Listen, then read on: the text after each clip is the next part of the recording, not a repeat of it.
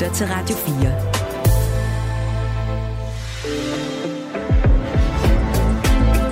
Velkommen til Mandat. Din vært er Kathrine Ejdum.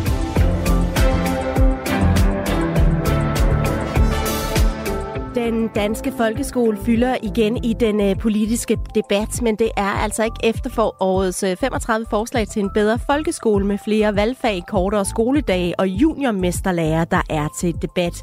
Derimod så har sagen om overgreb på Borup skole sat gang i en strøm af beretninger om vold, trusler og en øh, generel forrådelse i den danske folkeskole. Og det har i den grad fået politikerne på banen. Vi skal ikke tilbage til spanskrøret. Men det gør ikke noget, at vi lader os lidt inspirere af en skole, hvor der er ro og orden. Alting skal ikke være til diskussion. Det siger her børne- og undervisningsminister Mathias Tesfaye. Flere andre politikere på Christiansborg er også klar med meninger og input til, hvordan der skal ændres på folkeskolen. Men er det den hurtige handling og de skarpe udmeldinger, som den danske folkeskole har brug for lige nu? Det taler jeg med en skoleleder om om lidt. Og så vil jeg altså også rigtig gerne høre dit input om folkeskoledebatten, for øh, hvis ansvar er det egentlig, hvis folkeskolen ikke fungerer? Er det skoleledelsen? Er det lærerne? Er det forældrene? Er det kommunens? Eller er det altså politikernes ansvar? Snakker vi opdragelse, håndtering eller lovgivning her? Du må meget gerne være med på sms'en. Det er jo som altid fjorten fireogtyve. Og senere i programmet, der skal vi forbi den kommende C O to afgift og den meget omtalte og afventede Svarer-rapport. Fordi knap var rapporten fremlagt, før regeringen i stedet for at tage stilling henviste til den grønne trepart, som regeringen har nedsat og givet til opgave at komme med et fælles bud på en afgiftsanbefaling til politikerne. Hvad er det for et arbejde, der venter i en trepart med mange forskellige interessenter og en meget stor opgave? Ja, det taler jeg med manden for bordenden om senere i programmet. Velkommen til Mandat. Du lytter til Radio fire. Tre opsigtsvækkende sager om trusler og vold og overgreb i folkeskolen har jo altså de seneste uger sendt vores fælles folkeskole helt op på den politiske dagsorden. Der har været utilfredse forældre, som har afkrævet svar og handling, og lærere, der har sendt bekymringsbrev. Og så har der altså været politikere med markante udmeldinger, som har talt om behovet for at øge konsekvenserne, når en elev ikke gør, som skolen vil. Din kasket, den skal af. Og skraldespanden til dit tyggegummi, den er lige derovre. Ja, det kommer jo nok ikke bag på så mange, at jeg sagtens kunne skabe ro i klassen, da jeg var skolelærer. Men desværre kan vi jo også læse i dagspressen, at det står rigtig, rigtig skidt til med at skabe ro, orden og tryghed rundt omkring i de danske folkeskoler. Og derfor kommer vi nu med et beslutningsforslag med ti punkter. Ja, her var det en video, som Dansk Folkepartis Mette Thiesen, der jo selv har en fortid som skolelærer, har lagt på Instagram. Debatten er gledet fra virkeligheden ind på Christiansborg, og nu forsøger vi altså at se, om vi ikke lige kan trække den lidt ud fra borgen igen. Velkommen til, Marco Damgaard. Tak. Skoleleder på Tingbjerg Skole i København, og det er sådan set primært i den sammenhæng, du er med i Mandat, men jeg skal også lige sige, at du er socialdemokratisk medlem af kommunalbestyrelsen i Herlev. Hvordan har du oplevet den her politiske debat om folkeskolen de seneste uger? Den har gjort ondt. Jeg har fulgt med fra start af, og den har fyldt meget øh, i min bevidsthed, øh, fordi at jeg, den fylder jo, når man er skoleleder, så følger, følger man med, og jeg er politisk aktiv, og alt hvad jeg laver næsten i mine vågne timer, det handler om, om børn og skole og uddannelse, så, øh, så jeg har fulgt meget med. Men det, der har gjort ondt, det har været den måde, at mange voksne mennesker øh, har stillet sig op i en kø for at pege på andre børn, udskamme dem, nedgøre dem, øh, udelukke dem, og, øh, og, og der er jo ingen tvivl om, at der er sket øh, forfærdelige ting. Men jeg synes, det, der er vigtigt også er at sige, at vi ved jo ikke præcis, hvad der er sket, hvordan og hvorledes. Øhm, så der er også mange mennesker, der har udtalt sig om sager, de egentlig ikke har en reel viden om. Og det, er, det har jeg også været ked af. Derfor har det også taget mig lang tid at gøre noget og skrive noget selv, selvom jeg også selv er et offentligt menneske og med i den her debat. Øh, men nu er jeg så her, og det er fordi, jeg egentlig gerne vil tale lidt om, hvordan er det, vi opfører os som de voksne. Og det er jeg glad for, at du har haft lyst til at medvirke i. Har det overrasket dig, hvor hurtigt folk har været på aftrækkeren, og altså også politikere, men også andre i den her sammenhæng? Ja og nej.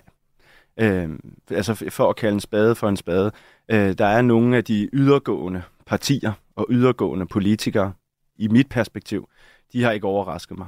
De har i, i årevis og i, måske endda i årtier haft den her retorik over for forskellige befolkningsgrupper eller mennesker, og nu er det så børn, øh, det går ud over. Så den der øh, hårde retorik, den der skyld og skam, den der straf, øh, at, det, at sådan en retorik kommer fra øh, Mette Thiesen, det overrasker mig ikke. Men øh, jeg synes også, der er andre magtfulde politikere som, øh, og regeringsbærende politikere som, fra dit eget parti? Fra mit eget parti, som er gået ind i, øh, på det her på en misforstået måde. Øh, og, og, og det er jo min holdning. Det er ikke fordi, at vi skal tillade alt. Øh, men men min, altså, helt grundlæggende er min holdning, at alle børn har ret til at gå i folkeskole. Men derfor har man ikke ret til at opføre sig dårligt eller grimt over for andre. Øh, men, men der er en stor forskel på de to ting. Debatten startede jo, da T V to som de første beskrev seksuelle overgreb blandt elever på Borup skole i Køge, og så rullede det ellers derudad, og så væltede det altså også frem med eksempler. Kort efter der kunne T V to Nord fortælle, hvordan lærere på Morgs skole ved Aalborg blev kaldt for kællinger og idioter og bedt om at lukke røven, og eleverne sparkede og slog os, og så kort efter kom der lignende historier med bekymring fra Adrop skole uden for, for Odense.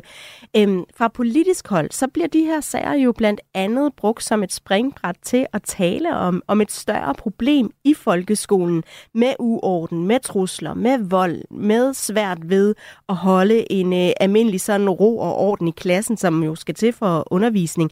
Men hvad viser de her sager ifølge dig, uden at du skal tage konkret stilling til dem? Mm, mm. Jamen, altså, jeg kan jo tale om folkeskolen som helhed. Øhm, vi, det man skal vide er, at vi har øh, masser af folkeskoler, vi har masser af klasser ude i den danske folkeskole, fyldt med trivsel og glæde og fyldt med børn, der elsker at komme i skole hver evig eneste dag. Heldigvis for det. Det er det, der er meningen med hele den her fantastiske institution. Vi har også alt for mange børn, som er i mistrivsel. Vi har børn, der slår sig på rammerne, som vi bygger skole på den dag i dag. Øh, men vi har også børn, der kommer i skole, øh, som har ondt i sjælen, eller som bliver mødt af andre børn, som er for voldsomme, som er for voldsomme og aggressive i deres sprogbrug, i deres fremtoning.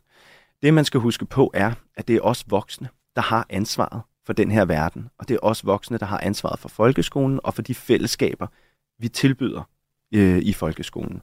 Så det, jeg gerne vil prøve at være præcis om, det er, selvfølgelig skal vi reagere, når børn opfører sig uhensigt, uhensigtsmæssigt, og vi skal øh, reagere ret konsekvent.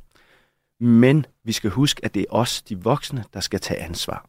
Og hvis vi som voksne begynder at snakke om børnene som problemet, så er vi voksne selv en del af problemet, og ikke en del af løsningen. Så løsningerne ligger i, hvordan er det, vi laver læringsmiljøer, hvordan er det, vi samarbejder med forældrene, og hvordan er det, vi skaber trygge fællesskaber. Løsningen ligger ikke i at gøre børn helt ned i seks, syv, otte-årsalderen til gerningsmænd eller voldtægtsforbrydere. Altså, det synes jeg er fuldstændig uhørt retorik. Og du har også i et øh, opslag på Facebook skrevet, at du tager afstand fra de voksne mennesker, uanset om det er politikere, ledere, medarbejdere eller forældre, der stiller op i en øh, fælles kø for efter tur udskamme, nedgøre og udelukke andre folks børn. Men du har jo også selv en politisk kasket på, netop som øh, socialdemokratisk medlem af øh, kommunalbestyrelsen i Herlev. Er det ikke også politikers opgave at, at deltage i en samfundsdebat og ytre sig om kon- øh, konkrete aktuelle emner, som det her, som jo virkelig har fyldt meget i folks bevidsthed? Jo, det er det. Og, og det er jo et dilemma, fordi så, så, selvfølgelig skal politikerne rundt omkring i kommunerne, og også vores børne- og undervisningsminister, som på mange måder gør det rigtig glimrende, øh, udtale sig og, og, og, og, og gå ind i det her og, og tage ansvar. Men lige præcis det der med at tage ansvar, det kan man gøre på flere forskellige måder. Øh, jeg synes, at det er uansvarligt, når politikere går ud og peger enkelte børn, enkelte familier ud og siger, alt ansvar ligger på jer, ud med jer af vores fællesskab. Det er, jo no, det er jo det, nogle politikere vil mene er at tage ansvar. Det mener jeg er uansvarligt. Vi politikere må tage ansvar, eller skoleledere, eller lærere, eller andre forældre i fællesskabet, ved at gå ind og sige, hvordan kan vi stille op i det her fællesskab, så vi kan skabe en tryggere, en bedre, en mere, en mere sikker hverdag, og en mere sikkert fællesskab.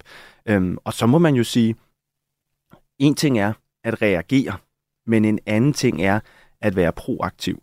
Og måske skulle vi politikere, øh, som jeg, som kommunalpolitiker, men jo også tænke i en folkeskole, hvor vi er mere proaktive. Øh, og i et, og et, øh, et, et, et system, hvor at vi møder børn og unge, sådan så at de, de ikke havner i de her situationer.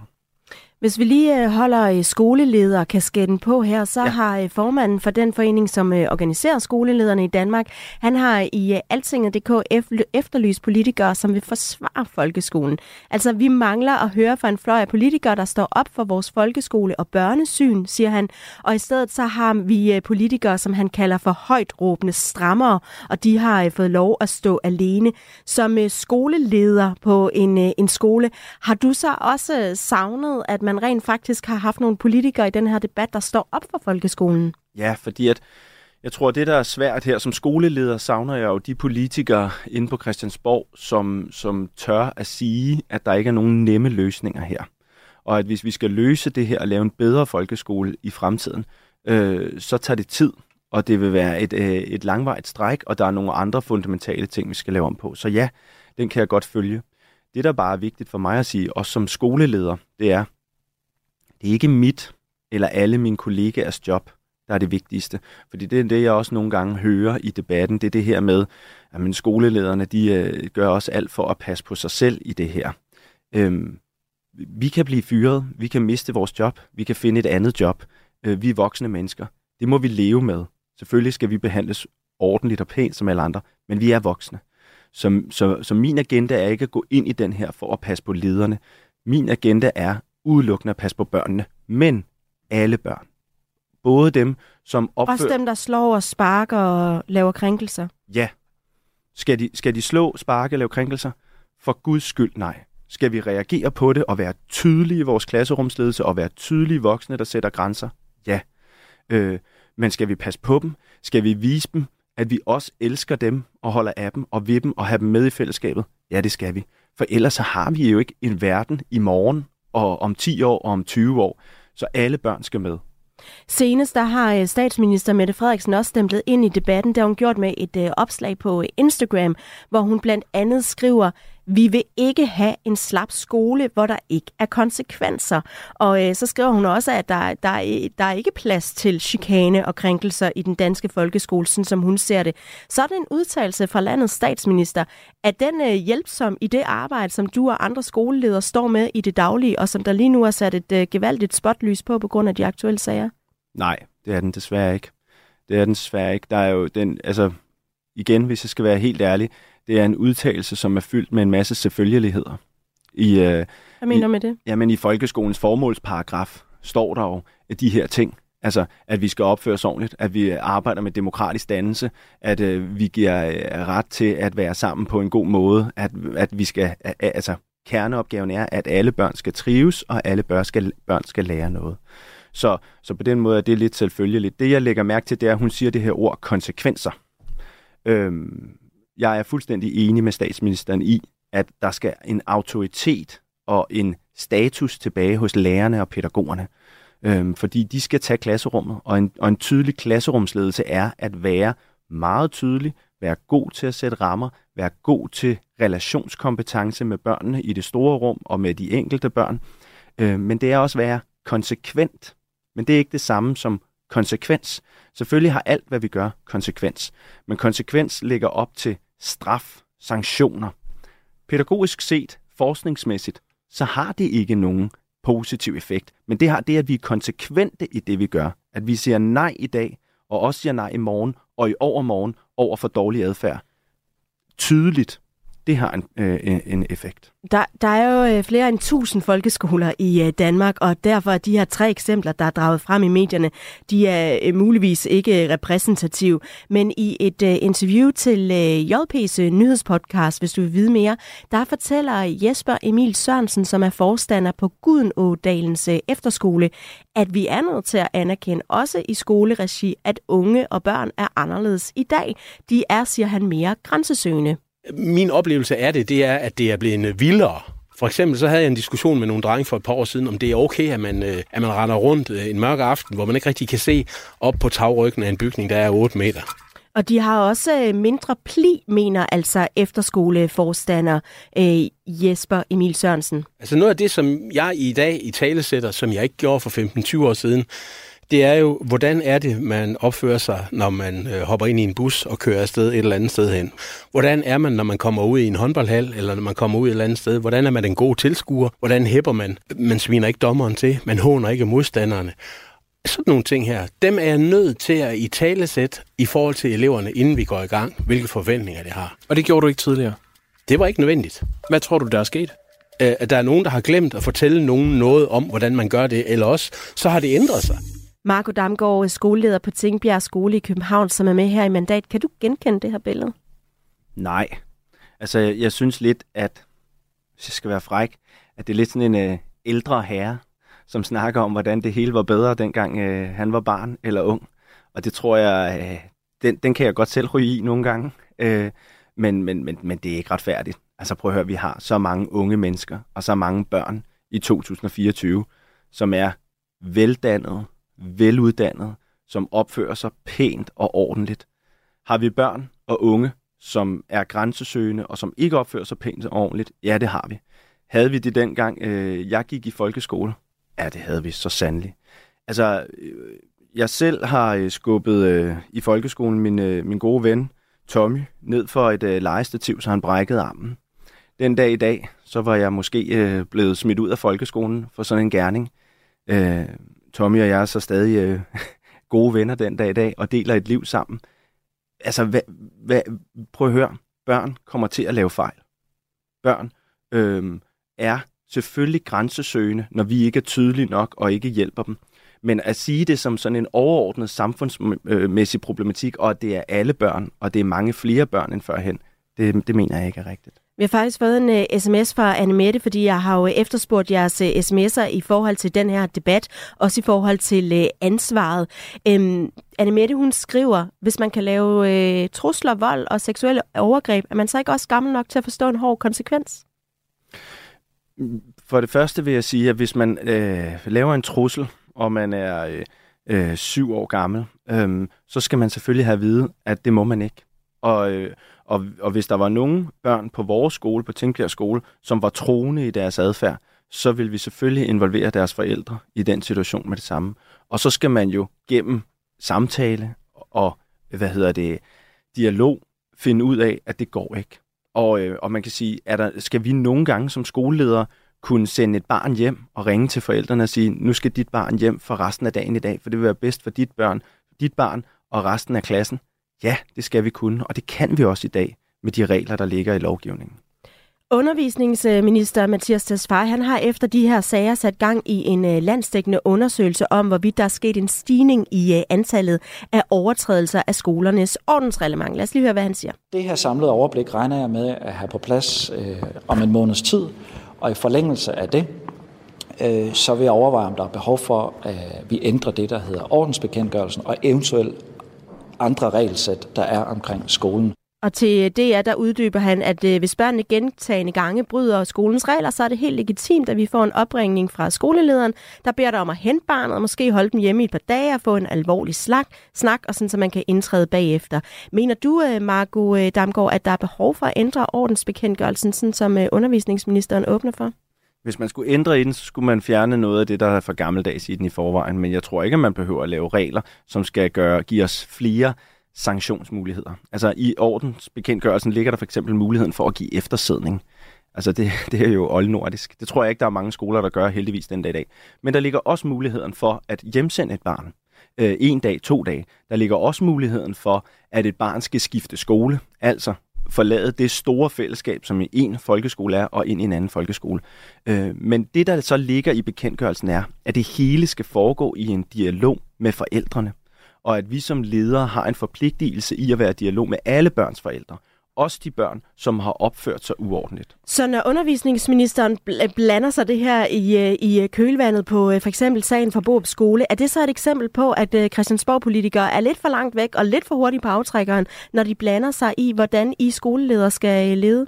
Ja, det synes jeg, fordi at vi har faktisk de her muligheder i forvejen, og jeg, og, og jeg ved, at øh, jeg og mine nærmeste kollegaer, skolelederne i København, vi bruger de her muligheder. Men det er da klart, at vi gør alt, hvad vi kan for at få fællesskaberne til at lykkes først og fremmest. Og det er klart, at vi har jo sådan et princip i Københavns Kommune, men også som skoleleder, at vi vælger jo det mindst indgribende over for barnet, for alle børn, for hele tiden at sige, hvad er det for nogle indsatser, vi gør. Og i sidste ende, og, i, og også i nogle grader af, af fuldstændig uacceptabel adfærd, så kan det godt ende med et skoleskift. Det, der bare er vigtigt, er, der skal jo stå en skole i den anden ende og tage imod det her barn. Vi kan jo ikke have et samfund, hvor børn ned til otte år ikke må gå i skole noget sted. I begyndelsen af programmet, der efterlyste jeg jeres sms'er med holdning til, hvis ansvar det egentlig er. Jeg vil lige læse et par af den op. Peter, han skriver, at problemet ligger hos forældrene. De skal bringes til at forstå, hvordan man går i skole. Og så skriver Nana her, ansvaret for folkeskolen er manges. Forældreskole eller folkeskolelærerne er afhængige af det politiske niveau, som tager deres og sørger for, at der er tilstrækkeligt med kvalificerede kolleger. Og det er altså ikke tilfældet, som det er nu. Øhm, der er også en, der skriver her, det er forældrene, der skal lære at være tydelige og opdrage deres børn. Øh, fjern diagnoser, så børn bliver gjort almindelige igen, og bed øh, forældrene om at lære lidt om øh, opdragelse. Øh, altså forskellige input her på øh, sms'en, og med i studiet til at tale om, hvad det egentlig er, der er brug for i den danske folkeskole på bagkant af de konkrete sager, der har været om øh, vold og trusler. Der er altså Marco Damgaard, skoleleder på Tingbjerg Skole i København, og også socialdemokrat medlem af kommunalbestyrelsen i Herlev. Tanker om at ændre sådan en ordensbekendtgørelse og se på lovgivning, det kommer jo så på kølvandet af de her sager, hvor man vil se på, er der noget, der kan gøres anderledes. Oplever du, at du som skoleleder har de nødvendige rammer til at skabe en god folkeskole? Mm, nej. Men, men jeg tror ikke, at det er ordensbekendtgørelsen, vi skal kigge efter. Jeg tænker egentlig, at den har nogle rammer for, at øh, tingene kan have nogle konsekvenser, og at vi kan handle, øh, som vi skal. Men hvis vi så kigger på, øh, på resten af skoledagen, og egentlig også børnenes fritidsliv, for det er ret vigtigt for at give børnene en, øh, en hel dag og en, og en hel trivsel, øh, så tror jeg, det er noget, vi skal forstå omkring folkeskolen, det er, at vi har i årevis, mange år, puttet flere og flere ting ind i folkeskolen. Børnene skal kunne mere af det. Børnene skal kunne være bedre til det. Altså, man har aldrig skulle kunne så meget på så kort tid, som man skal nu som barn. Er det realistisk? Og presser det for mange børn, rammerne, lærerne, pædagogerne? Det tror jeg. Det skulle vi begynde at kigge på. Efter det her, så er der jo altså forskellige politiske partier, der er kommet frem med forskellige holdninger. Dit eget parti, Socialdemokratiet, vil kigge på ordensbekendtgørelsen. Mette Frederiksen har altså sagt, at der skal være nogle flere konsekvenser, som du var lidt uenig med, den måde, hun har skrevet det på. Dansk Folkeparti er kommet med ti gode råd til en bedre folkeskole. Danmarksdemokraterne mener, at man skal placere et ansvar på skolen og myndighederne, og der kan være nogle konsekvenser, f.eks. udsmidning. Og S F, de vil have, at man skal nedsætte en national taskforce med specialuddannede læger, som man så kan få ind til rådgivningen, når noget som for eksempel på Borup skole sker. Altså forskellige politiske tilgange og konkrete idéer. Marco Damgaard, hvad mener du som skoleleder, at der skal gøres fra politisk hold? Jamen, men, ja, og det, det, det bliver desværre ikke det nemme svar, men jeg tror, at vi skal, for, at man fra politisk hold skal, skal ture og give noget mere fri. Altså, nu har der været snakket om den her frisættelse rigtig længe, øh, og det lyder jo sådan helt paradoksalt, fordi lige nu, der går man jo imod frisættelsen med hårdere regler, flere regler. Øh, politikerne vil gerne bestemme, hvad der skal ske, og hvad for nogle sanktioner det skal være sådan noget. Men hvis vi virkelig skal ændre noget, så skal vi ture og slippe det lokale fællesskab fri, så de kan tage de rigtige, de nærværende og de svære beslutninger. Fordi, bare lige en, en, en sætning til det. En folkeskole er ikke skolelederen. Det er heller ikke bygningen. Det er heller ikke lærerne. Folkeskolen er det forpligtende fællesskab, som består af elever, forældre, medarbejdere og ledelse. Og det fællesskab, det skal have mere mulighed for faktisk at tage ejerskab og ansvar. Og man kan jo altid bede om flere penge, hvis det er det, der ja. er, man gerne vil have. Men ja. er der noget konkret lovgivning eller særlige kompetencer, så, som du savner som skoleleder for at kunne lave en bedre folkeskole? Ja, lad os skrue ned for det faglige og op for dannelsen. Apropos alt det her. Så, så jeg kunne godt tænke mig, at man kunne tage nogle fag ud af folkeskolen, øh, og tage nogle afgangsprøver ud af folkeskolen, så vi kunne fokusere mere på det almen dannelse, digital dannelse, social dannelse, og igen få det op i højsædet. Tak fordi du var med i mandat af Marco Damgaard, skoleleder på Tingbjerg Skole i København og socialdemokratisk medlem af kommunalbestyrelsen i Herlev. Jeg kan lige runde af med nogle af de mange sms'er, der er kommet. Allan han skriver, at folkeskolen uro, det skyldes inklusion. Og Jesper skriver, at løsningen kunne jo være, at børnene ikke skal gå i en anden skole, men i stedet for undervises derhjemme. Og så skriver en anden her, ro og tryghed skabes ved at se hen, hvor det altså fungerer i folkeskolen. Efter nyhederne, som kommer om lidt, der skal vi høre fra manden for bordenden af den grønne trepart, som altså lige nu sidder med C O to afgift fremtiden i sine hænder. Det er altså på den anden side af nyhederne, der kommer her. Du lytter til Radio fire.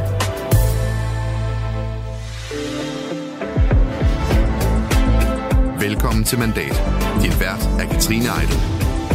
I sidste uge der kom den ventede rapport om C O to afgift på landbruget, og her der fremlagde ekspertpanelet forskellige modeller for, hvordan sådan en afgift kan skrues sammen. Og så blev regeringen naturligvis spurgt, hvilken model vil I vælge? Men det har regeringen altså endnu ikke meldt ud, og hvor man før henviste til den kommende rapport, når snakken faldt på C O to, ja, så henviser regeringen altså nu til den grønne trepart, som har frem til slut juni til at komme med sine anbefalinger. Og for bordenden af den grønne trepart, der sidder Henrik Dam Kristensen som ekstern formand, og ham talte jeg med midt i mødetravlheden. Velkommen til Mandat, Henrik Dam Kristensen, tidligere formand for Folketinget og minister for blandt andet landbrug og fødevare for Socialdemokratiet. I har jo allerede holdt de første møder i treparten, så sent som tirsdag mødtes du med de andre. Hvordan har det været indtil videre? Jamen, jeg synes, vi er kommet godt i gang. Øh, god stemning. Øh, fornemmer også en vilje blandt alle aktørerne i, at... Øh, at vi skal forsøge at nå et resultat. Øh, vi er ikke kommet til det svære, kan man sige, men, men, men det er jo altid godt at få begyndt godt, og det synes jeg faktisk, vi er. Nu øh, er Svarer-rapporten jo så kommet med sine modeller. Hvordan bliver ander, øh, arbejdet anderledes nu, tror du? Om det vi jo vidste hele tiden, at den, den ville komme, og vi havde faktisk øh, Svarer og, og hele udvalget på besøg i går, øh, hvor, vi, øh, hvor de gennemgik det, og vi fik... Øh, lejlighed til at spørge ind også til, til, til sådan, det mere detaljerede ting øh, omkring. Det er faktisk en, en, en rigtig god øh, dialog imellem udvalget og, og Svarer-udvalget. Øh, fordi det er jo en af de vigtige brikker, øh, men der er jo mange andre øh, ting. Øh, jeg ved godt, at det sådan er meget fokuseret på C O to afgiften, og det er bestemt også vigtigt. Men det er også skovrejsning, der er drikkevandsbeskyttelse, der er biodiversitet. Øh, så der er jo mange andre facetter øh, også i, i trepart. Øh, men det er rigtigt, at, øh, at C O to afgiften den øh, fylder øh, selvfølgelig meget og er vigtig. Så helt konkret, hvad er det så for et arbejde, der går i gang i øh, den grønne trepart nu? Jamen, det er jo i realiteten at give et svar øh, på de klima- og miljøudfordringer, som landbrugserhvervet øh, står overfor. Uh, og som jeg lige omtalte før, så, så er det jo ikke kun C O to afgiften. Det er, det er faktisk bredere. Altså bare give uh, et eksempel på regeringens ambition om at få yderligere to hundrede og halvtreds tusind hektar skov. Uh, og jeg kan nævne, at vi jo i dag har seks hundrede tusind, så det, det er jo en voldsom forøgelse af, af skov. Men hvis man kigger på også Svarer-rapporten, den siger jo også, at skov og skovrejsning er en vigtig incitament i forhold til at nå, uh, nå målene. Men, men, men det er jo ikke ligegyldigt, hvordan du så får plantet det skov, og på hvilken måde det bliver gjort. Så, så på den måde er der masser af både tekniske, men også politiske ting øh, i også noget af det, der ligger uden om C O to afgiften. Og så er det jo sådan, at der helt øh, lavpraktisk ikke er tre parter i den grønne trepart, men rent faktisk syv parter. Hvordan er det? Mm. Du kan sige, når man skal håndtere øh, de udfordringer, der her, så synes jeg sådan set, at øh, regeringen har sammensat udvalget på en måde, så, så de samfundsinteresser, der er, øh, de deltager i det. Og, og det er jo ikke en ukendt måde at gøre tingene på øh, i Danmark, nemlig at øh, vi som politikere øh, lytter og har dialog med og også inddrager øh, de øh, organisationer, som repræsenterer forskellige hjørner af det danske samfundsliv. Og min påstand vil i øvrigt være, at den tradition, vi har i Danmark, som man i øvrigt ikke har i så mange andre lande, det er det, der er med til at give den stabilitet, som vi faktisk har i Danmark. Så det er, øh, enten der er tre parter i, eller der er syv parter i, så er metoden en, en klog metode. Men er det sådan, at øh, alle sidder med altid, eller holder I også sådan lidt øh, bilaterale møder omkring det her?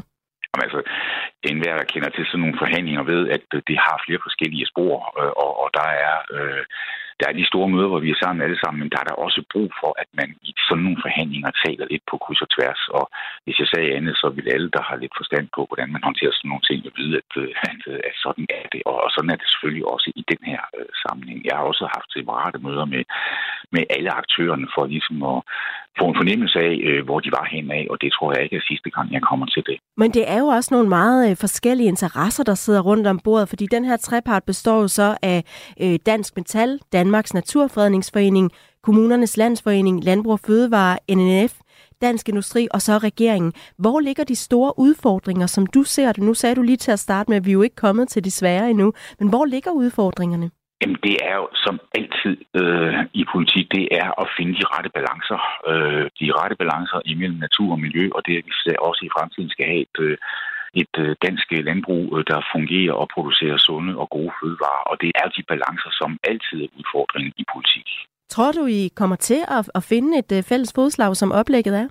Det tror jeg, og det tror jeg fordi, eller jeg håber det i hvert fald også, jeg tror det i og for sig også, og det er lidt fordi, at, øh, at vi har jo den tradition i Danmark, at vi faktisk formår at sætte os omkring et bord og kigge hinanden i øjnene, Øh, og finde et resultat, som er holdbart, som, som alle kan se sig selv i. Og endelig så kan man jo også sige, at øh, de problemer, vi skal forsøge at give et svar på, øh, hvis vi ikke lykkes med det, så forsvinder problemer jo ikke. Øh, så bliver det et andet rum, at øh, de her beslutninger skal, skal træffes. Men jeg håber meget på, at øh, vi omkring øh, sommer øh, kan aflevere øh, til regeringen og Folketing øh, et stykke arbejde, som de så jo er dem, der skal... Øh, det er Folketinget og regeringen, der så skal beslutte, hvad der skal ske med det, men vi har tradition for, at at hvis relevante øh, og, og ansvarlige organisationer har deltaget og kravlet et resultat, så lytter Folketinget jo øh, som oftest til det, og det er jo selvfølgelig klogt at gøre. Så øh, det tror jeg også på kan lykkes den her gang. Jeg vil i hvert fald gøre mit bedste for det.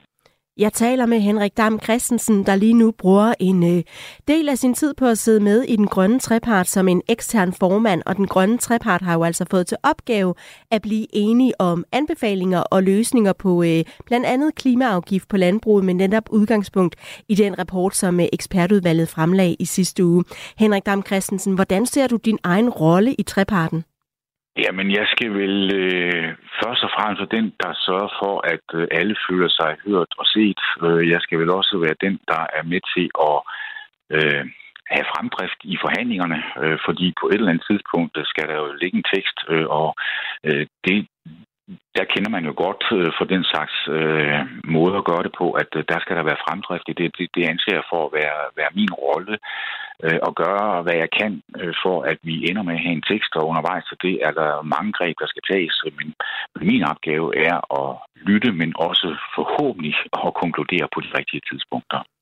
Og du har jo erfaring både som minister, men altså også som formand for Folketinget. Hvordan kan det bruges i den her kontekst? Jamen, jeg kan jo bruge det på den måde, at det er jo ikke første gang, jeg sidder i noget, der ligner den her situation. Det har jeg jo sådan gennem toogtredive år i Folketinget og en del år som minister og formand for Folketinget jo siddet i noget, der ligner det øh, øh, på, på, i forskellige situationer. Så, så jeg... håber og tror på, at den erfaring, jeg har, har igennem de mange år, at det kan bidrage til, at, at vi får fremdrift i de her forhandlinger og, de her, og, og, og diskussioner. Det er i hvert fald det, der er min ambition. Der er flere, både analytikere og tidligere kolleger, der har peget på, at du er perfekt i den her rolle. Øh, både fordi du er erfaren, men også fordi du er så rolig, som de beskriver. Øh, jeg vil lige spille et klip for dig. Det er, hvad tidligere socialdemokratiske finansminister Bjarne Corydon sagde om dig, da han var med i øh, vores øh, søsterprogram, som hedder øh, Eksperimentet på midten, og hvor vi altså talte om øh, C O to afgiften og øh, din rolle i det her øh, eksterne, eller i det her grønne trepart. Der har man jo fundet den perfekte mand til opgaven, øh, Folketingets tidligere formand, øh, Henrik Dam Kristensen, som jo om nogen kan få folks blodtryk ned øh, i næsten enhver sammenhæng, vil jeg, vil jeg sige. Og det er ment som en ros. Altså han er som født til den der opgave, der handler om at få tiden til at gå og få folk til at tale nogenlunde pænt til hinanden, indtil man føler, at man er klar. Du beskrives altså som rolig og god til at skabe brede for, øh, forlig og løse problemer. Hvad tænker du om det? Jamen, jeg er jo et menneske ligesom alle andre. Hvis man får lidt ros, så, så, så, så, så bliver man da glad ved det. Så, så, så, så det, der, det, det er jo helt okay. Men, men jeg måske tilføje, at øh, andre gange, hvor jeg har siddet i den slags situationer, hvor jeg har, har haft ansvar for forhandlinger, der har jeg jo også selv haft noget på spil. Det har jeg jo ikke den her gang, og det anser jeg sådan set for at være en meget stor styrke. Jeg skal jo ikke bruge det her formandskab for Grøn Trepart hverken til at blive øh, genvalgt eller til at blive rost af en statsminister eller, eller nogen som helst. Jeg, jeg, skal bare, jeg skal først og fremmest sørge for, at der bliver resultat. Jeg har ikke selv nogen personlig aktie i det. Og det kan jeg mærke, det giver mig øh, en stor frihed i forhold til øh, den strategi og den måde, jeg tilrettelægger det her på. Tidligere rådgiver i Thorning-regeringen, Thomas Juhl Dam, han har sagt til Berlingske, at du er fantastisk til at skabe ro, og at du øh, ligefrem lægger navn til et verbum på Christiansborg, at damme sager væk.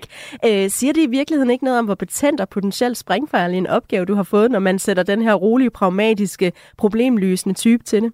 Jamen, jeg, jeg, jeg skal jo ikke øh, være den, der vurderer, hvorfor jeg er blevet bedt om det. Øh, jeg er blevet bedt om det, når, når en regering, uanset hvad det er for en regering, beder mig om at, at, at prøve at løse en opgave, så vil jeg som, som udgangspunkt øh, gøre, hvad jeg kan for det. Øh, og kan jeg så med min erfaring øh, bidrage til det her, øh, så er jeg glad. Øh, men jeg er da også meget bevidst, at øh, det er ikke nogen nem opgave, fordi der er, og det tror jeg, man skal ikke følge debatten ret meget, før man kan se, at der er Der er modstridende interesser her, og der er modstridende synspunkter, og det, der så er kunsten her, det er at få det båret ind mod hinanden i et brugbart resultat, med understregning af et brugbart resultat. Men jeg er fortrøstningsfuld, fordi det er faktisk noget af det, som vi kan i Danmark. Altså, Danmark er jo bygget på, at øh, politikere og organisationer har lyttet til hinanden, bøjet sig mod hinanden, og dermed været med til at give øh, den stabilitet, som vi jo rent faktisk har i Danmark, som ikke så mange andre lande har. Så det tror jeg på også kan løses med et grønt trepart. Og ligesom der er modstridende holdninger i det her, så er der altså også rigtig meget bevågenhed på den her grønne trepart, og ikke mindst på øh, det grundlag, der skal videre for en øh, politisk forhandling bagefter. Hvordan oplever du den her interesse og bevågenhed? Jamen, sådan, sådan er det jo. Øh, og og, og, og det, det skal jo være sådan. Altså, selvfølgelig skal øh, samfundet være interesseret i det her, og derfor skal de forskellige medier selvfølgelig følge det her tæt. Det, alt andet vil jo, vil jo være mærkeligt. Øh, det er jo fuldstændig øh, forventeligt. Hvordan bliver de kommende måneder for dig? For I har til slut juni til at komme med et fælles bud på blandt andet den her afgift. Jamen, øh, jeg håber, at de bliver både intense og hektiske, fordi øh, det skal til for, at øh, det kan lykkes at få et, øh, et resultat. Så, øh, så jeg forudser øh, temmelig mange møder øh, og meget læsestof og mange kopper kaffe og snak øh, lidt på kryds og tværs, fordi øh, det er de gode, gamle, velkendte mekanismer, øh, der skal til for, at sådan noget som det her, det kan lykkes. Snak og kaffe, så er den der. Han kommer langt med det i Danmark. Som du selv sagde før, så har du ikke en politisk aktie i uh, treparten som sådan, for du sidder ikke længere i Folketinget. Du stoppede ved valget i tyve toogtyve. Men hvad bliver succeskriteriet for dig, for den grønne trepart? At aflevere et uh, brugbart resultat til Folketinget og regeringen. Det tror du kommer til at lykkes? Jamen, hvis jeg ikke troede på det, så skulle man jo ikke give sig i kast med det. Jeg er jo ikke naiv. Jeg ved godt, at der er masser af udfordringer i det her, og der er masser af sten på vejen, der skal ryddes til side, og nogle af dem kan blive meget svære. Men hvis jeg ikke troede på det, var der ingen grund til at, at, at bruge energi og, og, og tid på det. Så jo, jeg tror på det, fordi jeg tror egentlig på, at den måde, vi laver laver aftaler og politik og får det her samfund til at hænge sammen på. Øh, det er vi gode til i Danmark, øh, og det er netop ved at sætte os ned og lytte til hinanden, øh, og så skabe et resultat, som er brugbart. Tak, fordi du var med, Henrik Dam Kristensen, altså ekstern formand for den grønne trepart og øh, tidligere folketingsmedlem for Socialdemokratiet, minister og formand for Folketinget. Selv tak. Og den grønne trepart har til slutningen af juni til at komme med sine anbefalinger til de videre politiske forhandlinger. Gå på opdagelse i et univers af podcast i Radio fires app. Du kan finde alt lige fra undersøgende dokumentarer til de bedste portrætter og stærke politiske debatter. Download Radio fires app og få meget mere Radio fire. Det kan give noget mere ondt i maven at skylde penge til det offentlige end tidligere, for i oktober der kom en ny lov for, hvordan det offentlige må inddrive sin gæld, og det betyder, at grænsen for, hvor meget af ens løn Gældstyrelsen må trække, den stiger. Tidligere der hed det her lov fyrre procent af lønnen, nu er det tres procent, og inden vinterferien der kunne Radio fire Morgen fortælle, at flere end fem tusind danskere siden oktober er blevet trukket mere end de her fyrre procent, der altså tidligere var maks.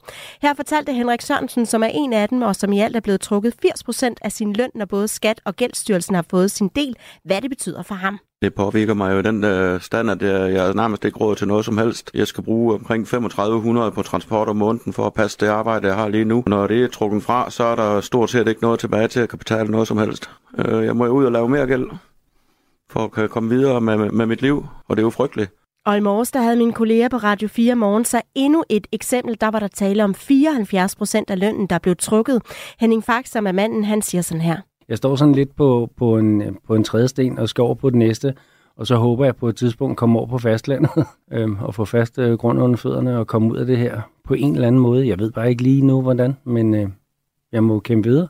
Og flere har altså den seneste tid kritiseret de her nye regler for at være for brutale, og derfor så vil vi her på Mandat altså også gerne have forholdt kritikken fra skatteminister Jeppe Brugs. Det har desværre ikke været muligt, men jeg har i stedet talt med Sigurd Agersnap. Han er skatteordfører for S F, som er et af de partier, som er med i de nye regler for gældsinddrivelse. Sigurd Agersnap, efter de nye regler trådte i kraft, så har flere end en kvart million danskere fået besked om, at de oven i skatten kan blive trukket op til tres procent af deres løn i afdrag på deres gæld til det offentlige.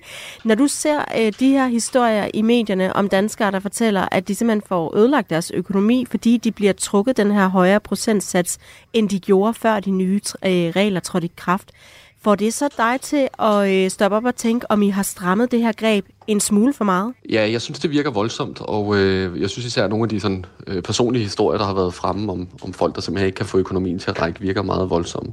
Og derfor så har jeg også været ude at sige, at, øh, at man er nødt til i hvert fald at kigge på den indsigelsesfrist, der er øh, til, øh, til Gældstyrelsen, for at få en individuel øh, vurdering af, om ens budget holder.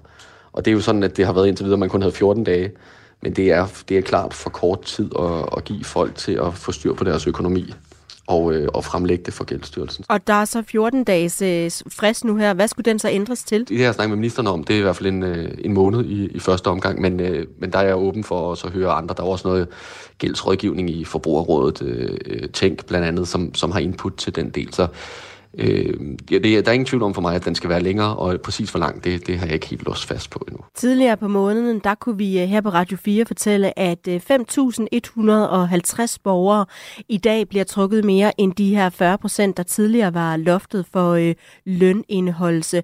Og øh, til det, der sagde Enhedslistens politiske ordfører Pelle Dragsted sådan her. Min inbox fyldt med henvendelser fra desperate øh, borgere, øh, som jo sidder tilbage med, efter at være både trukket i skat og i det her lønindhold, så sidder tilbage med et rådighedsbeløb, de simpelthen ikke kan leve for, øh, som bliver, risikerer at blive tvunget ud af deres øh, boliger, skal flytte med børnene, øh, ikke har råd til at købe medicin.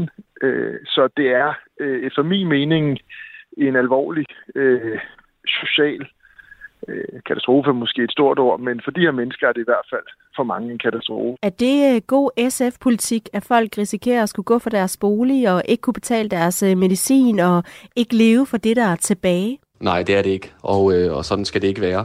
Altså, det, det skal jo være sådan, at man selvfølgelig skal afvikle sin gæld, hvis man kan betale af på den, men at der skal være råd til at, øh, at leve et liv ved siden af og komme øh, på fod igen.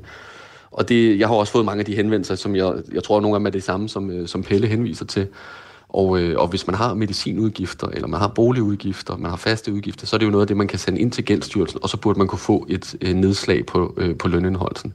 Og det, det er den element, der simpelthen ikke har fungeret godt nok, og som, øh, som jeg, jeg i hvert fald lige kan identificere, har, øh, har fanget en del mennesker i noget, der er øh, helt klart uholdbart. Så, så det er ikke, det er ikke god S F-politik, at folk skal gå fra hus og hjem. De henvendelser, du så har fået, hvad, hvad er det, hvordan er det, folk er påvirket der? Jamen det, det er jo folk, som... Øh, som er havnet i en uheldig gældssituation. Nogle af dem har fået tilskrevet renter over en, en årrække, der gør, at de simpelthen ikke, de kan ikke se nogen øh, udsigt ud af, af gælden. Og så nu så bliver de, øh, bliver de indholdt øh, en meget større del af deres løn, der gør, at de kan simpelthen ikke få deres budgetter til at hænge sammen, også øh, når de virkelig regner dem øh, igennem og ser, hvad de kan spare på.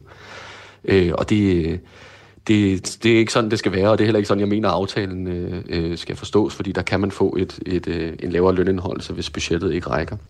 Så er der jo nogen, der har, øh, som også har været oppe i, i Berlingske, men nogen, der har siddet i fængsel, kommer ud, er egentlig klar til at, at forsøge at komme øh, på fod igen i livet, og så bliver de ramt af en kæmpemæssig gæld, og øh, selvom de egentlig har startet et, et godt job, måske har forladt en, en kriminel løbebane for, for første gang i deres liv, så bliver de ramt af en, en gæld, der gør, at, at de tænker, det her, det, det kan jeg aldrig få, få et liv til at, øh, at hænge sammen med. Og det er jo heller ikke en, en måde at, øh, at få dem øh, genindsluset i samfundet på. Men er det folks eget ansvar, at de ikke får sendt de her indsigelser og budgetter afsted, eller har I simpelthen sagt ja til noget, som I egentlig ikke kan stå på mål for? Nej, altså de, de fjorten dages øh, frist, det er, det er noget, som man sætter selv i, i, i Gældstyrelsen, og det er også derfor, jeg har hørt ministeren allerede nu være ude og sige, at det vil man ændre. Øh, det, det, man kan jo godt sige, at det er folks eget ansvar at, øh, at nå det på fjorten dage. Jeg forstår bare godt, at folk ikke har kunnet nå det på fjorten dage. Den øh, samlede gæld til det offentlige for borgere og virksomheder, det, det er faktisk i dag på et hundrede og tooghalvtreds milliarder kroner. Så det er jo altså også rigtig, rigtig mange penge, som man kan sige, det offentlige har ude at svæve. Handler de her nye regler også lidt om, at de egentlig gerne vil give øh, de danskere, der skylder penge til det offentlige, et, øh, et gok i nøden, sådan, så de rent faktisk får betalt de her penge? Ja, jeg ved ikke om et gok i nøden, men vi har jo behov for, at de penge bliver betalt, og vi kan jo ikke opretholde et, et velfærdssamfund, når så mange danskere har gæld til det offentlige.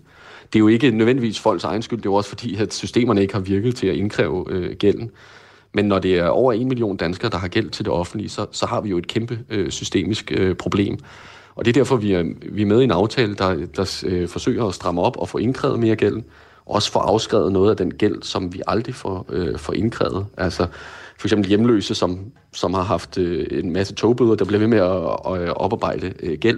Det er nok ikke en gæld, vi lige får ind. Lad os lade være med at bruge kræfter på at opkræve den, og så opkræve den gæld, vi faktisk kan få igen. Det er det, der er grundtanken bag aftalen, og hvorfor vi er med i den. Men handler det her så fornyet eller forhøjet niveau i forhold til, hvor meget man egentlig må trække?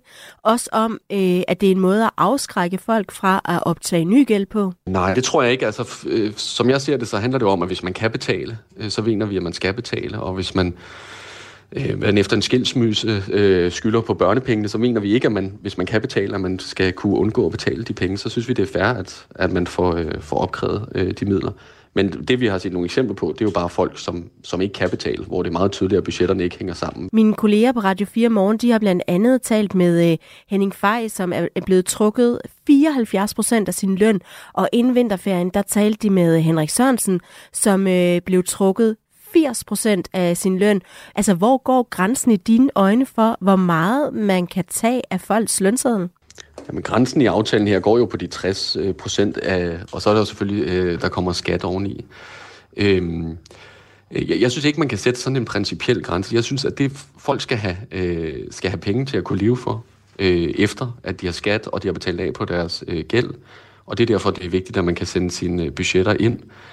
Øh, men jeg synes også, at hvis man har en meget høj løn, så skal man ikke have øh, gæld til det offentlige eller, eller til andre, så skal man betale af på den gæld. Men hvis man, så, ikke, kan sætte en, hvis man ikke kan sætte en principiel grænse, hvorfor så gå med til at sætte den op? Jamen det er jo fordi, at der, der kan jo være for nogen, hvor vi synes, at, øh, at de godt må betale mere af på deres gæld, hvis de kan det. Men, men når man ikke bare kan lave en principiel grænse, så er det jo fordi, man også giver den her mulighed for, at man kan få vurderet det individuelle budget. Og det, og det, det synes jeg er helt afgørende. Altså, at øh, hvis man har mange medicinudgifter, for eksempel, jamen, så kan man ikke få indholdt lige så meget løn, som hvis man ikke har øh, medicinudgifter.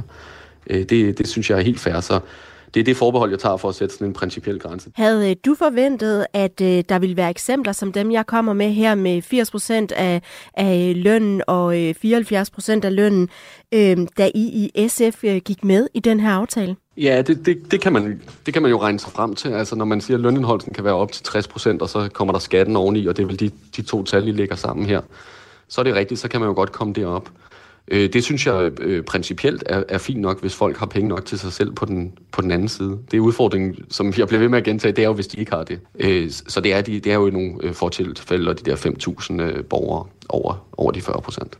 Så hvad er jeres motivation til at gå med i en aftale, som altså giver mulighed for at tilbageholde så en betragtelig større del af gældsramte borgeres indkomst? Jamen, den, den er jo to ting. Den er jo, at øh, gælden til det offentlige er, er vokset til et niveau, hvor vi er, er nødt til at gøre mere for at få den opkrævet. Og det er, at I T-systemerne fungerer, men det er også at sige, at hvis folk kan betale, så skal de betale. Og så er det, at der er nogle sociale balancer i den her aftale, som er, som er helt afgørende. Man har sænket den inddrivelsesrenten som før var på otte procent til fire procent. Og det ved jeg godt, at det kan folk derude ikke mærke, fordi renterne ellers er steget i samfundet. Men det havde været en katastrofe øh, for dem, der har øh, gæld til det offentlige, hvis ikke man havde sænket den rente, fordi så havde de, var de blevet opkrævet en meget, meget høj rente øh, nu. Og samtidig så eftergiver man øh, mere gæld til, øh, til socialt udsatte, til folk øh, med meget lave indkomster, fordi man kan se, at de har udsigtsløs øh, gæld, og det har været vigtigt for os også. I kølvandet på den her mediedækning af de nye regler og de nye satser for gældsinddrivelse, der er der øh, flere øh, partier, øh, deriblandt S F, altså, som har presset på for at øh, få mulighed for at evaluere de her nye regler sammen med skatteminister Jeppe Bruus fra Socialdemokratiet. Det skal øh, I have et møde om ifølge Politikken inden for den nærmeste fremtid. Hvad kommer du til at holde øje med under den her evaluering? Jamen, jeg kommer til at holde øje med nogle af de, af de tilfælde, som, som vi også har snakket om her, hvor de har en meget høj lønindholdelse, og hvor det er tydeligt, at deres budgetter ikke hænger sammen. Øh, hvad, hvordan vil Gældstyrelsen gå ind og vurdere øh, de sager, hvis de har lavet indsigelse? Og så kommer jeg til at holde øje med, om, øh, om Gældstyrelsen kan forlænge fristen for, for indsigelse, og samtidig gøre øh, gør mere for at gøre folk opmærksomme på den, øh, den forlængede frist. Og så det sidste, jeg i hvert fald vil nævne nu, det er, at øh, meget den gældsrådgivning, man også sat nogle flere penge af til øh, med aftalen, de siger jo, at de bliver løbet over ende af henvendelser, og det, det er vi jo nødt til at følge med i. Det er afgørende, at man kan få øh, gældsrådgivning. Og det sagde Sigurd Agersnap, som er skatteordfører for S F, og altså en af aftaleparterne bag den lovgivning om inddrivelse af offentlig gæld, som for eksempel giver Gældstyrelsen mulighed for at trække op til tres procent af folks løn, som er noget mere end før den her aftale blev lavet, hvor det altså var op til fyrre procent af folks løn, som man kunne trække. Du lytter til Mandat på Radio fire. Det var øh, mandat for i dag. Jeg øh, siger, kan sige tak til øh, dagens medvirkende, som var Henrik Dam Kristensen, Sigurd Agersnap og Marco Damgaard. Og så også øh, tak til jer, der lyttede med for alle de mange sms'er, der er kommet omkring øh, folkeskolen, og hvem der egentlig har ansvaret for at lave en øh, god folkeskole. Fik du ikke lyttet med fra start, så kan du øh, finde det her program, og altså også alle tidligere udgaver af Mandat som øh, podcast, der hvor du plejer at finde dem. Jeg hedder Kathrine Ejdum. Vi lyttes ved. Du har lyttet til en podcast fra Radio fire. Find flere episoder i vores app, eller der, hvor du lytter til podcast. Radio fire. Ikke så forudsigeligt.